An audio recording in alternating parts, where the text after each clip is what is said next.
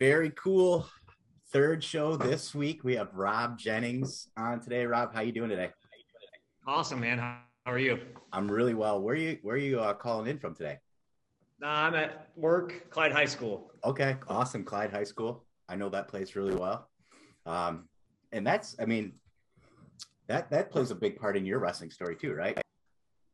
Oh, Clyde? absolutely. Yes. Yeah. Yes. Okay. Absolutely. So uh, let's let's start there. Where does your wrestling story start? How old were you? Do you remember? Yeah, actually, I do. I can remember the first time I went to a biddy practice. I was five years old and in kindergarten. Uh, Clyde did not have a biddy program at that time. We were talking like 1985, 1986 in there. And so we went to the Fremont YMCA, and that was one of the first places around that even had it.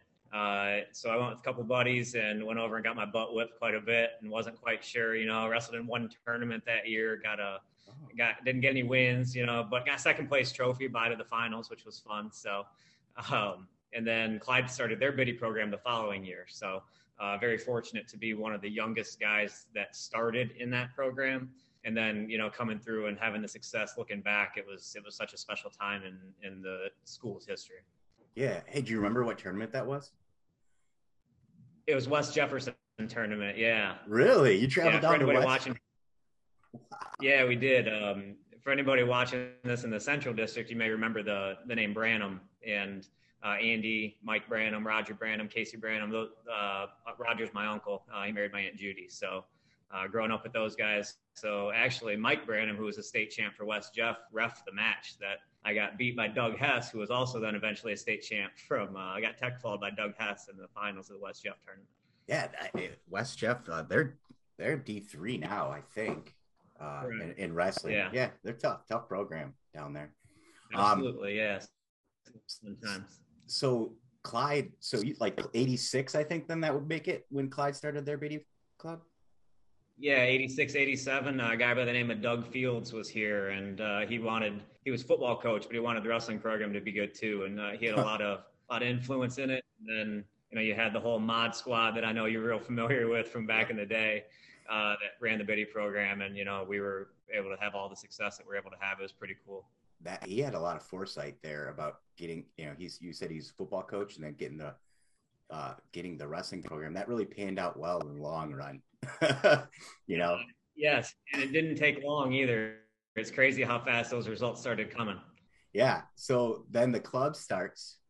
I mean it does it just take is it does it seem like from the outside because i know where this story is going like you guys right. were kicking butt um, so just tell me about those so, early years we saw the paw guys, right? and then it was a battle. Nah, I don't know. I mean, it's it's pretty cool when you talk about this uh, the start of your story because I know I'm gonna skip over someone, but probably like East Toledo was probably the next closest biddy club to you from yeah. the west, and right. then in Sandusky, I think Paw Club started in '85. I want to I want to say around that same time. Yeah, we were right on the heels. Yeah, because we were. I mean, Paul Club and Clyde were just beating each other up all the time. So, correct. Who are who who were some of your training partners in the in the early years? Oh man, uh, good golly! I know uh, your cousin Jared and I have had some awesome conversations about this. That's what I want to hear. Years. yeah, throwing out names of guys that then didn't even finish wrestling throughout high school. You know, uh, Lance Knopfs was a big one. Um, I still got a picture of who's now my brother-in-law, Corey Coe, who was a very, very good Corey wrestler. Coe, yeah. Uh, yeah, he's standing on the third place line and Rob Smith's on the second place line. A couple of names for people who are familiar with the area. And they're both looking up at me, and I got first. And both those guys end up being way better than me. So uh, I like to pull that picture out every once in a while when when Corey and his family are home. That's awesome. I have the same. I have a, a biddy picture, and I think I'm in second place, and my cousin Drew's in third place. And I like to show okay. him that one just because I'm like, I, at one point, I beat someone who beat you, but like at one point, I don't know. Uh, Correct. That's all I got to hang on to. Um, very, yeah. little. I'm the same way. well, well, you're on. You're uh, you're way too modest. Um, but yeah, I mean, t- let's talk about that that squad that you guys had coming into junior high and then high school, and just the terror you guys unleashed on the SBC. Yeah, I guess uh, you know, looking back on it, and I can see it happening. You see it happen now in the different phases with kids, like the what Edison's got going on over there right now And when you have that group of parents who's dedicated and just packs kids in vans and drives them all over the country, basically. Um, I mean, we had guys from we had a lot of Bellevue guys even that traveled with us. I know the Matt Matt Coleman's or excuse me, uh, Anthony Coleman's and Matt DePolo and you know yeah, Anthony. Uh, yeah, like all those guys. Um, oh shoot, Courtney DeLuca.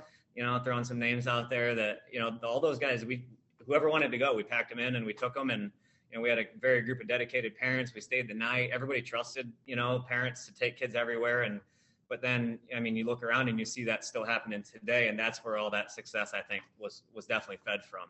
Uh, but yeah, going into junior high, my dad always helped at the junior high level. So I was like one of the managers. And so I got to hang out with all the older guys and, and see their success and look up to them, you know, and, and want to be those guys. And uh, just as you said, you know, going into the SBC, uh, I'll never forget the shirts your dad had made up. I think it was his last year uh, at St. Mary's, and it on the back it had all the accomplishments that they had had throughout his 20 some years as coach, and it struck me because they had more state championships than they had SBC championships, and it really made me realize what we got to grow up with and how cool our area was and, and stuff like that. So uh, I know I don't know if I answered your whole question there, but just to touch no. on that a little bit. No, but I I hadn't even thought about the the SBC was a meat grinder, man.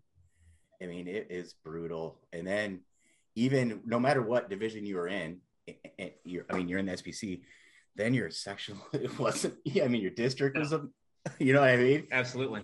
If, yeah. And if we and if any of the, our schools were maybe like 15 miles more east, it would be even worse because then you oh, would, you know.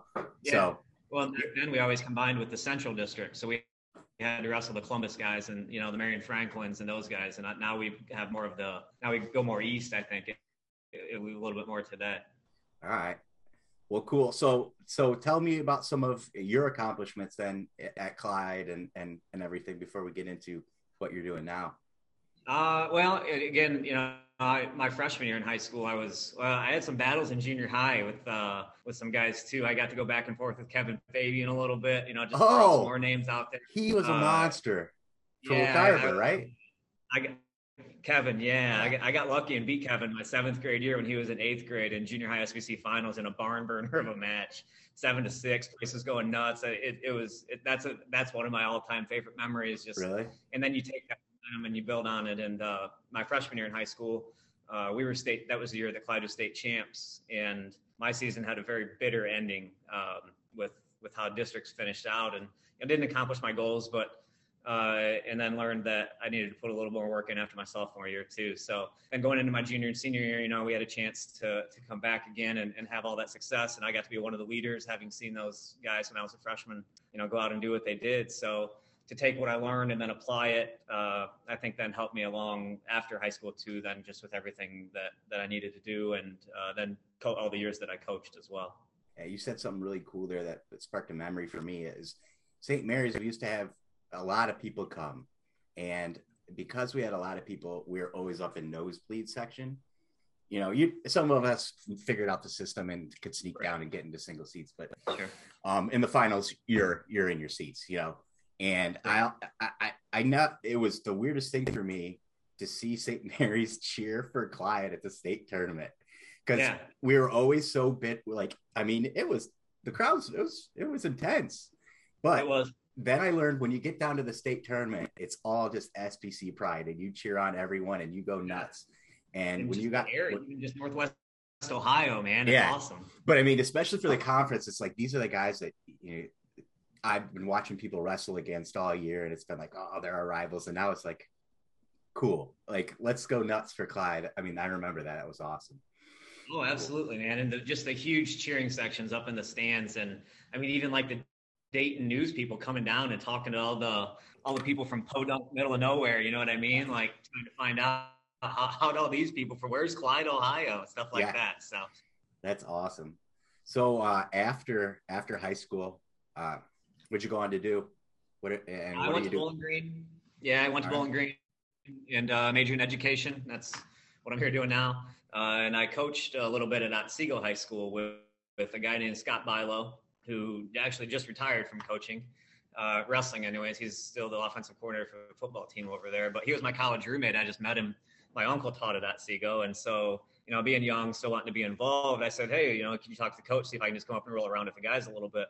And uh, you know, I met some of the other guys and some of the coaches, and they wanted me to come up and help a little bit. So I volunteered up there for a couple years, and then uh, Coach Carroll offered me a job at, as an assistant coach at Clyde, which was huge, man. Like uh, they were still rolling, and so to come back, and it's always good to be home. Uh, so I was a college guy at BG, but I was able to come back a couple days a week and, and roll around with the guys and really build those rapport with with some of the better guys we've had come through. The you know the TC Huffmans, the JR Izaguirres, uh, you know um, Jonathan Taylors. You know it was a, it was a really cool time. Bobby Blackburn, you know those guys were oh, fun yeah. to fun to be around as as being just a little bit older than them, and they they listened. That was awesome. They were coachable and um, you know, so I was able to do that for a couple years. And then as I went through college, uh, and then the following year after coaching at Clyde, actually I got the opportunity to be uh, Chad Long's assistant at Lakota uh, for one season. And I got to, after working with Dale uh, who was a, a, great mentor for me, not just as a coach, but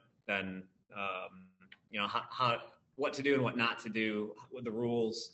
Uh, he taught me a lot about wrestling and, and how to run a program. And so I went with Chad then over to Lakota for a year, and we had a lot of success. It was fun year. Um, but and then after graduation, got had wrestling job at Western Reserve High School.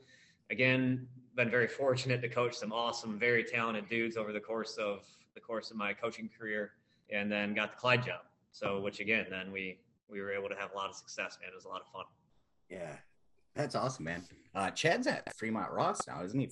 head football coach there, uh, Chad Long? Head football coach at Fremont Ross. Yeah, he actually still helps out a little bit wrestling over at Tiffin the last couple years. I think he has been. Okay. Tiffin Columbian. They got a real good program right now. Yeah, you know that uh, what you said about Dale, like bringing you on, that says a lot about you as a young adult when you're a wrestler too. Like you, you know, you don't just you don't just ask any person that wrestled for you before to, hey, you want to coach the next generation of the, the program I've been over for two more than two decades, right? So like that says a lot about you and, and what he saw in you. Right. I mean, you have to agree. Take... yeah, no, it was. It was an awesome compliment. Uh, I know that he he had always he had always told me that I was one of the few people that he would like to see run the program someday, and I, I did. I, I took that I took that as an awesome compliment because I mean he could have he could have told he could have just said that to anybody, but I felt like it was sincere when he yeah, said it to me. I mean, he could have. And I know he vouched for me when I did get the job too, so that, that helped a lot too. Awesome. So, how'd you start officiating, and when did that start? Uh, well, I um, after getting the job at Clyde, my wife and I had just gotten married. Uh, she got a job at the Bellevue Hospital, and I got the job at Clyde, so it actually worked out perfect. Uh, and then, of course, children came along, and those children were females, not males, and so that made it a little bit more difficult for practice time and stuff like that. So I was gone at the tournaments all weekend. I mean, I wasn't going to cheat the kids that were on the team. My job was to coach them, and after a year or two, I felt like I was cheating the kids at home, which wasn't fair because that was my family. So uh, I made the decision to resign, and uh, I was I still wanted to be involved. I didn't know how. Uh, and officiating was always something that kind of picked my interest just because of the challenge of it. And so I thought, well, if I can set my own schedule and you know still be involved and help kids and help the sport, then I want to be part of it. Um, my other goal then obviously was to to be as good as possible at it, but to see the state tournament from all aspects, like as a competitor, as a coach, and then also as an official, I think it, it, would be a very cool experience. I'm sure there's probably a lot of dudes out there that have done it, but I just think for me that was kind of that was kind of one of the things that pushed me into it. Okay, awesome. So what year was? Do you remember what year that was? Uh, the last year I coached was 2014, so my first year officiating would have been 2015.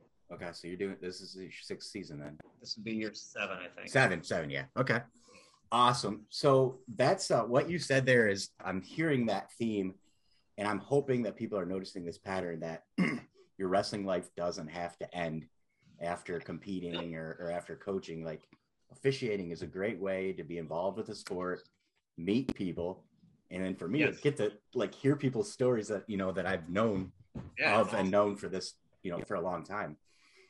It, this seems to be a, a, perfect solution for a lot of people.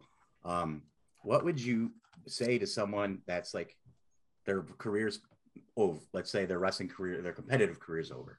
So they could be leaving high school as a senior.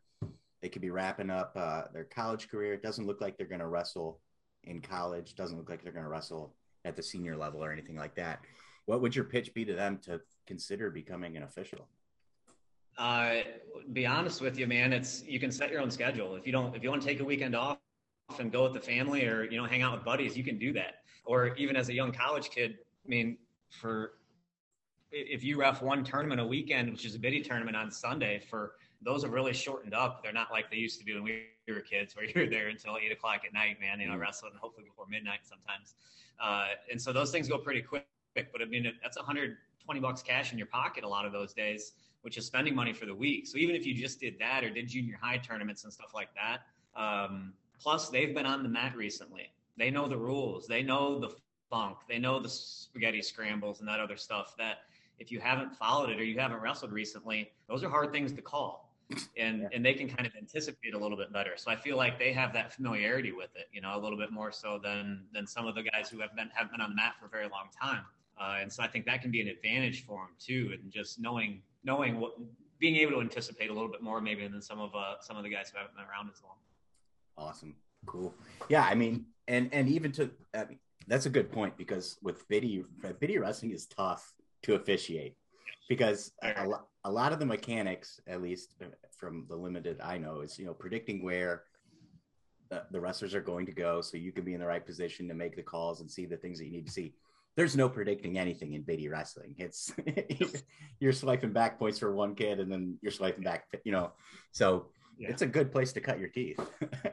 yes, and I, I think even uh, sometimes in biddy, you know, you can get the mismatches a little bit more and then in junior high, that's where that's where you really start to see some some, and you forget how flexible kids are. Oh yeah. Uh, yeah. I don't do junior high tournaments anymore. I, I do mostly varsity stuff. So, uh, but so then when I go down on there, I'm calling potentially dangerous, and the kid's arm just flings right back to where it was before or yeah. whatever. And I'm like, I guess he's in much danger, but you know, in my head, I'm thinking, man, it looks like it might get ripped off. yeah, yeah. Uh, and your and your job's to keep everyone safe there. So, correct. Uh, yeah, I I remember it officiating the SBC junior high tournament when I was in uh, college, and uh, it was the finals, and uh, I, I stopped. Uh, I stopped a, a, move. A kid was going into criteria, uh, but he scissored. He, he like scissored the head before going in, so I stopped it.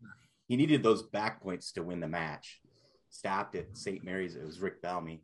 Coach Bellamy uh, calls me over to the table, and this was going to win them the tournament this is right. this was their last match. If they won this, it won them the tournament.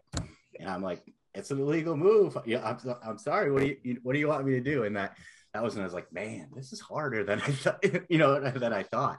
You know, it's a lot. Yeah. Of, so, and I think honestly, in in what you're explaining there too, you bring up a good point. And in my job, I deal with people every day, all day. You know, uh, and you see, I think a lot of the a lot of the officials. I, I think that people put up on a on a little bit of a higher level and think are a little bit better. A lot of those guys deal with people every day. They're they're police officers, they're state troopers. Uh, they work in banks. You know what I mean? They do things where they have that experience, and I think that that can that can benefit you a lot, especially when you're at the table talking to coaches. That's actually that's no one's ever brought that up. That's a really good point. I'm always talking about how being a coach or being an official can help you be a coach, or being a former coach or wrestler can help you be an official, but dealing with people is a big part of it. Yes. And I, now I'm going to think Absolutely. about that. and, and I, I, teach psychology too, so uh, that's a I, I find this stuff fascinating. I really do. Just how sometimes people remember the fans are going to remember your call last week, right? Or the coaches, or the wrestler, or whoever. And I'll be honest, you make so many calls throughout the course of a weekend. Every week when I walk into a tournament, and I kind of get you know somebody doesn't say hello, or you know like you can you know they they got they got to give you that look a little bit and you have to think to yourself what did i do? Like you know, trying to run back oh man that, that, stalling call or whatever it was like i got you. So now you can start that conversation even as the official and say hey that stalling call last week man what, what did you think about that? You know what i mean? And kind of just get yeah. that little bit of feedback even. Yeah. so it is kind of funny though. You like to dive into that stuff in there huh? See see where it goes? I mean, when you, yeah, absolutely. Because when you're coaching, I feel like you're color you're colorblind. You see everything through your team's colors, and you're biased.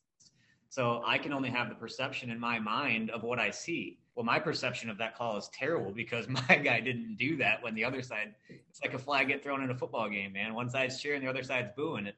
And so to take that step back as the official and be actually be colorblind and try to watch both guys is very difficult. Uh, because yeah. as the coach, I watch my guy wrestle 50 times a year. I know what he's going to do. I see him every day in practice. I watch him on the mat. So I'm watching the official and I'm watching the opponent because I'm trying to see if the official messed up so I can tell him, or I'm watching the opponent so I can give my guy an advantage and tell him what to do. Mm-hmm. I mean, I'm, I'm never really watching my guy. And as the official, you have to take that step back and try to not miss anything.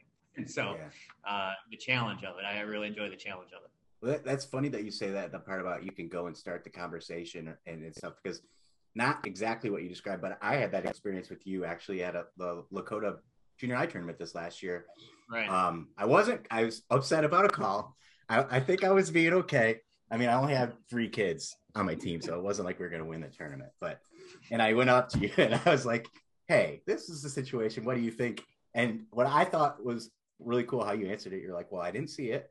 Uh, you know, and you're like, but you know what you're describing, but you know you you played it cool, but so you know, I wasn't the official on the mat. I was, yeah, I was, yeah, and you just questioned about something else that had happened yeah. throughout the day. Yeah, okay. yeah, and and yeah. then you you sat there and you, we talked through it, and then right. I was like, I appreciate that, and actually you calmed me down a little right. bit, and I was able to pull it together. Awesome. Yeah, but you're right about see, being colorblind, only seeing your team. Um, a lot of with the emotion, right? Like you're yeah. just emotionally invested in those kids, and as an official, you can't be. I mean, why would you be, as right? Official, you can't take it personal because that kid, that guy's fighting for his kid. You know? Yeah. I mean, it, it, they're doing their best. They're doing their job. I'm doing my job. We're all doing our best job. Sometimes we're not going to do our job real well. Sometimes you're going to be at it, and the other side's still going to think you didn't do it real well. So part of the yeah. job, though. Awesome. What are some of your uh, so far in the seven seasons, seven years you've been doing it, what are some of your like the moments that stand out or memories or things that you think were really cool? You're like, oh man, I'm glad I got to be at that tournament or officiate. Yeah, there's actually been quite a few, man. Uh, uh, I've had some awesome officials take me under their wing a little bit with Morgan Stanley and Laren Weichel and Matt Majoy and, and Mike Majoy and those guys. That's a great group of dudes right there. great group of dudes, man. And they've gotten me into some big tournaments. Uh, and you know Mr. Vreeland and Mr. Crosby, those guys have been excellent in just in directing you and, and giving constructive criticism, uh, and, and, I've appreciated that. So I guess the highlight, I got to do the state duels my fifth year of officiating, man, the, down in Columbus at the Schott, and I had the first round match between St. Paris Graham and London, and after the match, I felt like I nailed it. You know what I mean? Like I'm sure I messed some stuff up. I'm sure there were things, but like, dude, like I got to be on the stage kind of and and ex- get that experience, and I I really felt like I did well. And then my evaluations came back, and they kind of said the same thing. So that's definitely been the highlight so far. Uh, just getting down there and, and getting that experience, getting out there in front of those bigger names, and I mean, we get nervous just like the kids do. You know, oh, I mean, I'm, sure. I'm out there, and the last thing I want anybody to do is remember me. that's yeah, the last yeah. thing I wanted. Yeah, exactly. You don't want to insert yourself into the match. You're just there to make sure that everything goes right. correctly, right? That's awesome. That's a big step towards your ultimate goal, right? Correct. Yeah. Now the individual tournament, hopefully soon, and uh, but a couple matches I guess that stick out would be uh, I was fortunate enough to have the Hernandez and um, uh, shoot Bellevue guy just went to Cornell. In the oh gosh, he's a monster too. I should know his name. Yeah, ended up wrestling the Miller kid in SWC finals then. Either way, I had that finals match a couple years ago, and that ended up six five back and forth. It was a barn burner. We had there was a really close call in there, and I was waiting for the coach to go to the table, and it didn't happen. And so uh, I almost wanted him to, so I could talk to my assistant to see if he had what I had, you mm-hmm. know. Uh, but once everything kept going, it wasn't a big deal. But those are things, even as you're in the middle of officiating a match, that, that do sometimes happen. I mean, you're like, oh man, I'd love to ask somebody if they think I'm right, you know. Yeah. Uh, but yeah, so a couple matches like that, I guess. But just some some of the bigger stuff, you know, getting getting to see some of the some of the teams and, and programs that you know that uh, that go out and, and win. And it's fun to get in front of those guys and to listen to what, I mean, hey, tell me, I, I, I'm more than happy for somebody to tell me how I can improve because, uh, you know, you always want to get better. Yeah. Feedback done right is welcome, right? but not don't scream at me in the center of the mat. yep. Cool. Um, so one of the common themes uh, in these in the talks I'm getting to have uh, with officials is of how important like the the pre-match uh, meeting is with the teams mm-hmm. and, and coaches and stuff. Uh, can you kind of talk us through kind of what you what your goal is when you go into that pre-match meeting and and you know kind of what you say and and why maybe? Sure, absolutely. And I mean, I'm just going to I'm to harp on the things that I'm going to stress, which action, stay in the middle. I mean, the same things that everybody else does. Uh, but the biggest thing I think is, you know, you've got this, again, going back to the psychology thing a little bit, you've got this gap between perception and reality. So when I show up with the stripes on, I'm automatically enemy for a lot of the people that walk in that gym, whether it's the wrestler or anybody else, right? And so you have to be able to make it come. I'm here to help. I'm here to help. I'm here to facilitate. I'm here to blow the whistle. I'm going to call the rules as I see it. Might not be exactly how you see it, but if you go back to the center and you keep getting set, you keep wrestling hard, we're all human beings. We're all going to like that. You know what I mean? Like, it's not going to change any calls, but hey, you're the aggressor. So on that 50-50 call, can that help you get the takedown on the edge if you've been the aggressor? Those things come into play. There's a lot of that that, that really do come into play. Um, not that you still don't have to have your toes in or something yeah, like that. Yeah, yeah, yeah. And so, you know, you try to get that message across that I'm here to help. I'm not here to, I'm not here for anybody to just like, somebody's going to, but that wasn't my point of coming here. And so just, I think that message, trying to make yourself a person rather than a guy wearing stripes is, uh, it's hard because you have such a short period of time to do it. But you have to yeah. kind of close that gap a little bit between that perception and reality. That's, that's brilliant, man. Cause that's what we're trying to do with this show, uh, is try to show the human side of officials um, because it's yes. a tough job. Not only everything that you not not only everything that you have to know because I would venture to guess that the majority of wrestling coaches probably don't know the rule book as well as they think they do. And you have that's your shield, right? You have to know that or your armor. Then you have to know mechanics, right. and then you have to have thick skin and put up with other right. people questioning your calls, and they probably don't know the rules as well as you. Um, but that goes back to adversarial role. You said the most of the time when wrestlers come into contact with an official, it's well, they're officiating my match, and in their head, perception versus reality, right? This could be their perception. Yep. This is the guy that could cost me the match. And yep. again, I've said that now three times, and I need to stop saying it, but that's not true because if you just keep scoring points, there's you know, and don't break any rules, you're going to win. There's absolutely. um, but so I guess my question is, other than trying to tell the stories of officials and things like that. Do you have any ideas or any things that you do to try to like, you know, have athletes and coaches see you outside of the competitive arena? Yeah, absolutely. Um, I think I really like the end of the year where you have more refs like in districts and stuff like that, where I get to hand out the anklets behind the table. Okay. Because you can you can goof around with the kids a little bit. I mean, you can crack a joke. Some of them don't want to, so you stay away from those guys. You figure that out pretty yeah. fast. Like I'm not I'm here to wrestle and get away yeah. from me. Uh, but you know, you can you can you're a human being. You know, you can joke around a little bit. Again, I'm fortunate enough to be able to do that for a living with high school kids, and uh, I try to not forget what it's like to be 16, 17, 18 years old. I mean, I only have my idea of what it was like to be that, but all the stresses and everything else, and just the awkward stage and everything like that that you're going through, it's it's a tough age.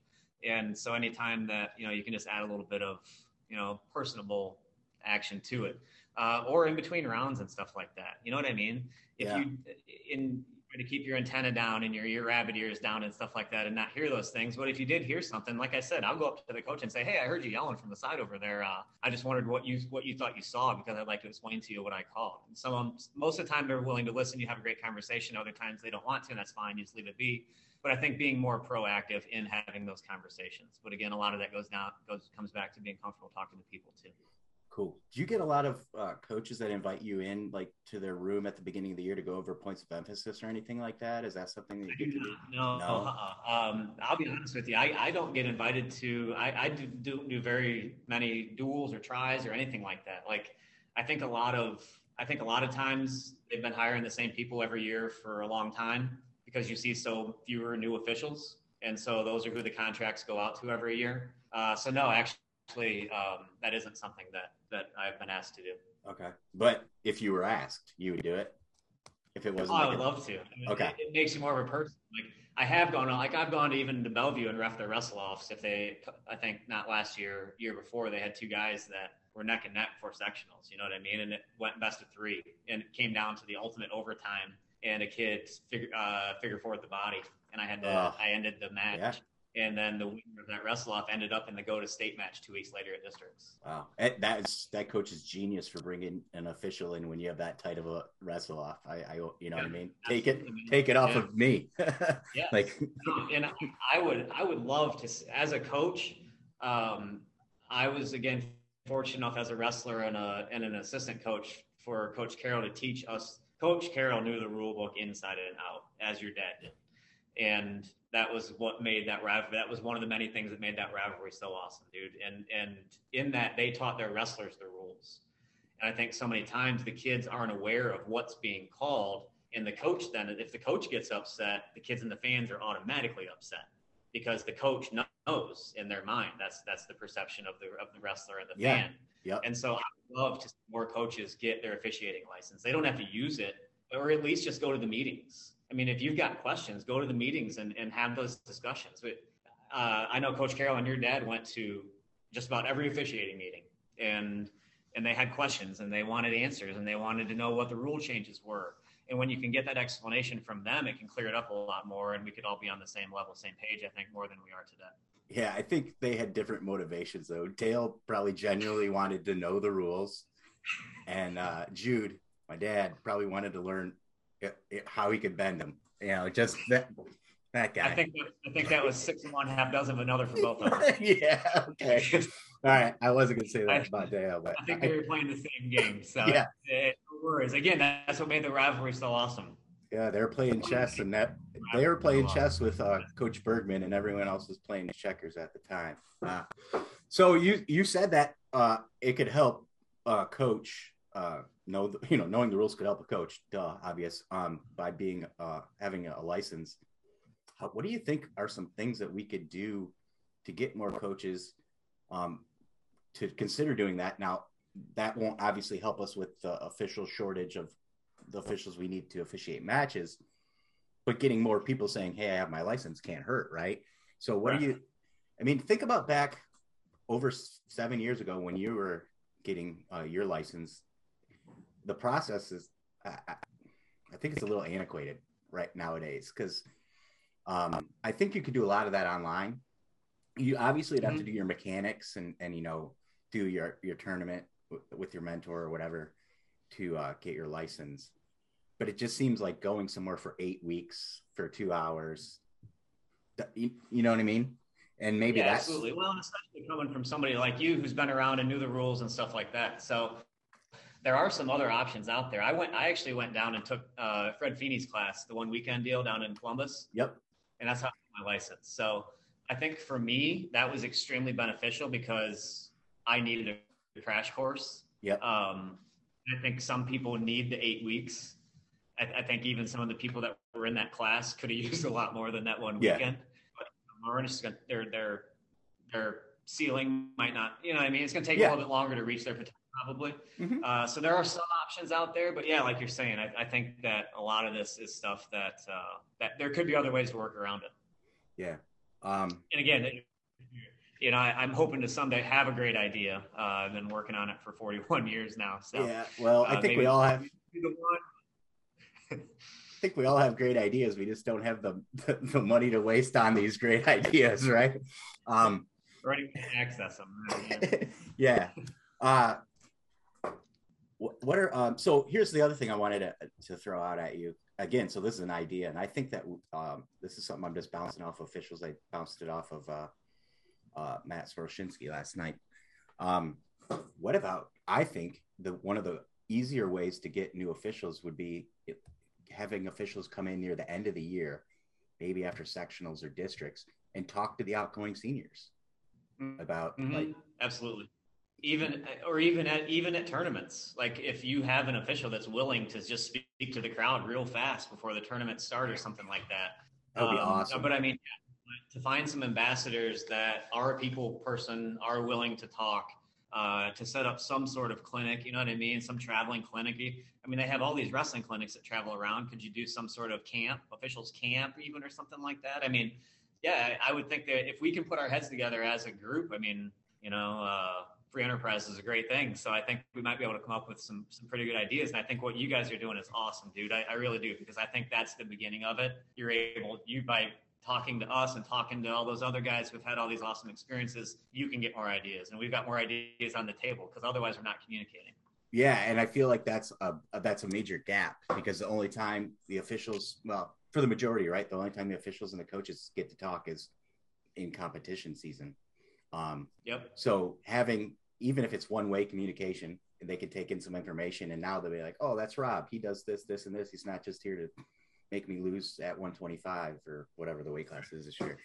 Uh, so uh, we've talked about memories. We've talked about uh, we've talked about Clyde. Um, we've talked a little bit about uh, officiating and stuff. Uh, so how I want to talk about your psychology because you brought it up a couple of times. So does that play a major role in, in, your officiating? You think the sociology and psychology stuff? You find yourself thinking about how what makes people tick and what Absolutely. makes them not tick? No, man, seriously, all the time. Uh, and I use examples of it in here too. Um, I mean, when when you're going through the whole process of wrestling and all that stuff, you know, you think it's the end all be all and winning is everything. And now I'll use your cousin Jared as an example. He's got four four plaques hanging on the wall. You know what I mean from those titles. But when you're done and you walk down the street next year, you're a dude. You're a dude walking down the street. You know what I mean? Yeah. Unless you're wearing those numbers around, which I hope nobody is. Yeah. You're just a dude walking down the street. And so we're all again on that level playing field. So what are you going to do with it? You know what I mean? So I think so many people are afraid of that failure. So the psychology of it, how can we get young people to not be afraid to fail and give everything they've got? You can coach, you can teach forever, but how many kids are you going to get that have the heart and the talent put together? Right? Yeah. I mean, you could do it forever and not get one. And some of us were fortunate enough to get a whole bunch of those guys. Uh, and some of them you like to be able to combine, you know what I mean? So um, I guess just seeing that stuff, and then I can bring it into class and, and build that rapport even with my students. I think that's that's the best part of my job. That's awesome. Yeah, that that fear of failure, right? Like failures fear's a good thing. It keeps us, it's kept us alive for millions of years, right? From an evolutionary standpoint, but it can be unhealthy as well. Right. Well, I was one of those kids that needed that. I, I was one of those wrestlers that, you know, and, and that was one of the things I learned again from Coach Carroll. Um, you know, some people respond to, everybody responds to things a little bit different. You can't treat every kid the exact same. And so what pushes his buttons, what pushes his buttons? I find that stuff pretty fascinating. Awesome. Uh, with the upcoming season coming, uh, you know, do you have any tournaments or things that you're looking forward to that you're excited about doing? Yeah. Uh, again, hopefully we can have a little bit more of a normal season this year. I know last year I was local quite a bit. You know, it was awesome because I didn't have to drive real far, but did a lot of stuff at Norwalk, did a lot of stuff at Clyde. Uh, um, you saw a lot of the same teams because people weren't traveling around and trying to stay in their in their areas. So uh, I'm hoping for some normalcy. Um, I think that with they being able to do it last year, I'm hoping that that, that can kind of work itself out this year as well. Um, but yeah, I'm, I'm be working with the OAC a little bit this year. Uh, I get to, I was asked to be one of their head officials at some of the events and, you know, get to organize and answer questions from parents and do just what we just talked about, you know, kind of work with people a little bit. So uh, that's that's something new that I'm doing this year. I'm really looking forward to. Oh, cool! Well, now I'm looking forward to it too because I'll be at most of those events too, so we'll get to hang out too. And then I can guilt you into being on the show again. Uh, I'm, I'm confident give me a couple weekends, I can wear you down. um, yeah, I, I, think what you said is hopefully, you know, we, we have a little bit more normalcy and we get to have a season. Um, there's a lot of talk going on right now. Last year, the big message I had for our kids is like, guys, we get to wrestle. And some of you won't get to wrestle this week because you'll have to quarantine. But when you yeah. get to wrestle, you just have to be thankful and you have to make the most of it. Right. right. Yeah. Um, which this there's a hot topic going on just came out yesterday. I don't know if you saw it, but the Beast of the East this year, all wrestlers are required to wear masks. Okay, no, wow. I hadn't seen that yet. Huh? Yeah. I'm actually a golf coach here at Clyde too, so we've been a little busy in our season, but okay, uh, I'll get wrestling, wrestling here pretty soon, October. Yeah, Go so ahead. so that's okay. Eh, how's the golf team doing? Uh, Ten and two, baby. Oh yeah, sweet. Yeah, yeah, yeah. We got to get over over the hump against Norwalk, but fingers crossed. That's that's your rival. That's what place are you guys in in the conference right now? We're in second place. Yeah, they beat us twice. They got one loss. We have two. So uh, if we can hold serve, and then we got to win the league tournament to win the league, but we still got a shot. So. All right, now let's stay tuned. Um, back to face mask. No, someone said Correct. to me, you know, they're like, uh, they're like, man, this is you know ridiculous, and and I, you know, to some extent, I kind of agree right? But it, at also, it's like, what is it going to take for us to be able to wrestle again? If this is what it takes, I guess I guess that's what we have to do. I believe Michigan wrestled the whole year last year with masks. That's that was that was the rumor. Yeah, that was what I had heard. I Yeah. think Wisconsin might have been another state that I. had heard. Oh, I'll have to get the, I'll have to find out about that because I have some Yeah. ties there. But uh, Okay. yeah, it's really interesting. I guess like you start the mat, you start the the match with the mask on, and then if it comes off, it's kind of like uh, headgear. They action continues, and when action breaks, mask back up and go. It's Right. so it's still it's still probably a real big disturbance. kind of like uh, kind of like hairnet, kind of like Yeah. hairnet. yeah, but I would imagine uh, cross faces take masks off pretty quickly. Yeah, Uh, and you know, even just thinking back to wrestling, like I can't imagine. I can't. If you're already constricted enough. I feel bad for the kids that wear mouthpieces. Now you got a mouthpiece and braces and the mask. Like, holy crap, dude! But it's yeah, not an ideal and I- situation. I mean, like, you, no, it is not. Go on. Go ahead. I'm sorry. No, I mean, eh, but but I mean, if that's what it takes, if you know some sacrifice, right? We're wrestlers. We're familiar with sacrifice. Yeah. We can we can do it. I don't want to wear a mask at school either, but if that's what it takes for us to be here, then I'll put I'll put the stinking thing on and move on because I, Yeah. I just I I yeah yep at Yep, any. I got you. I got you. That was a hot topic. I knew it was going to be a heated one. Um, so OAC, uh, are are you doing? Uh, do you know which events you're doing? Which ones?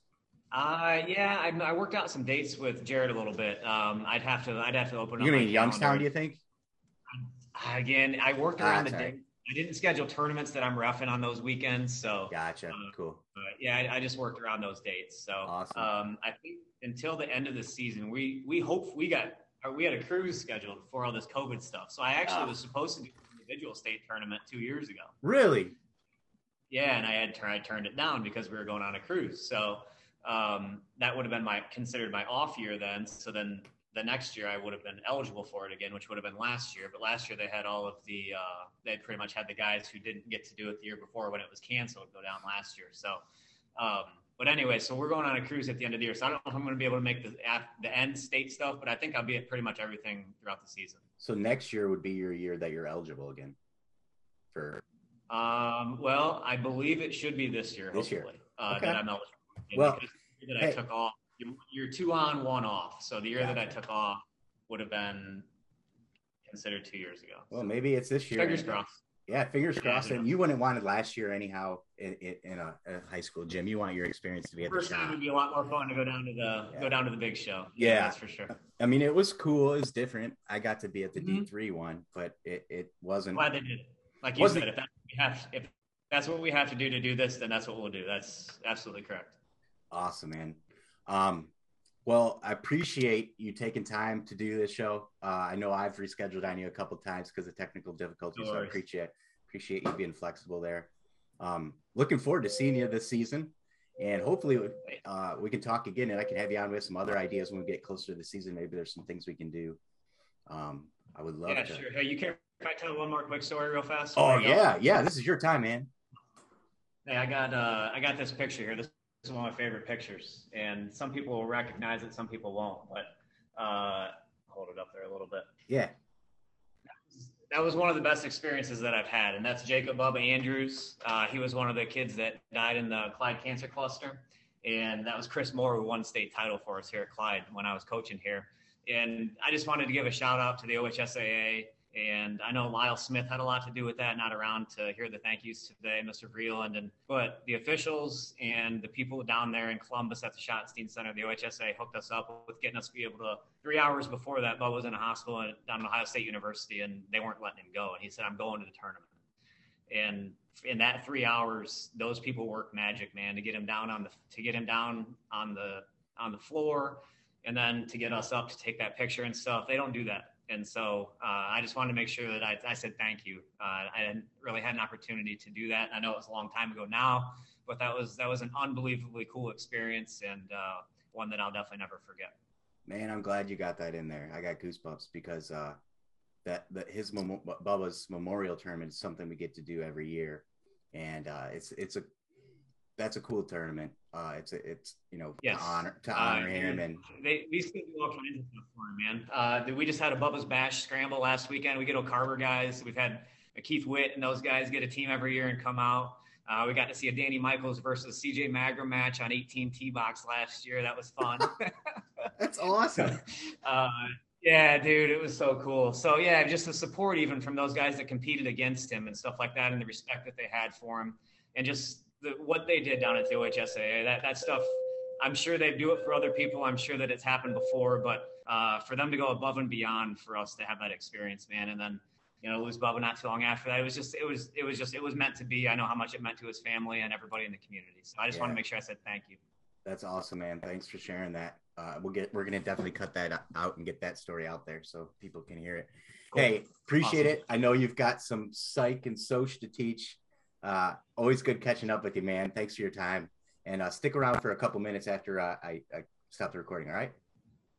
Sure, absolutely, man. Thanks for having me. I look forward to being on again. Hopefully, awesome. have a good day.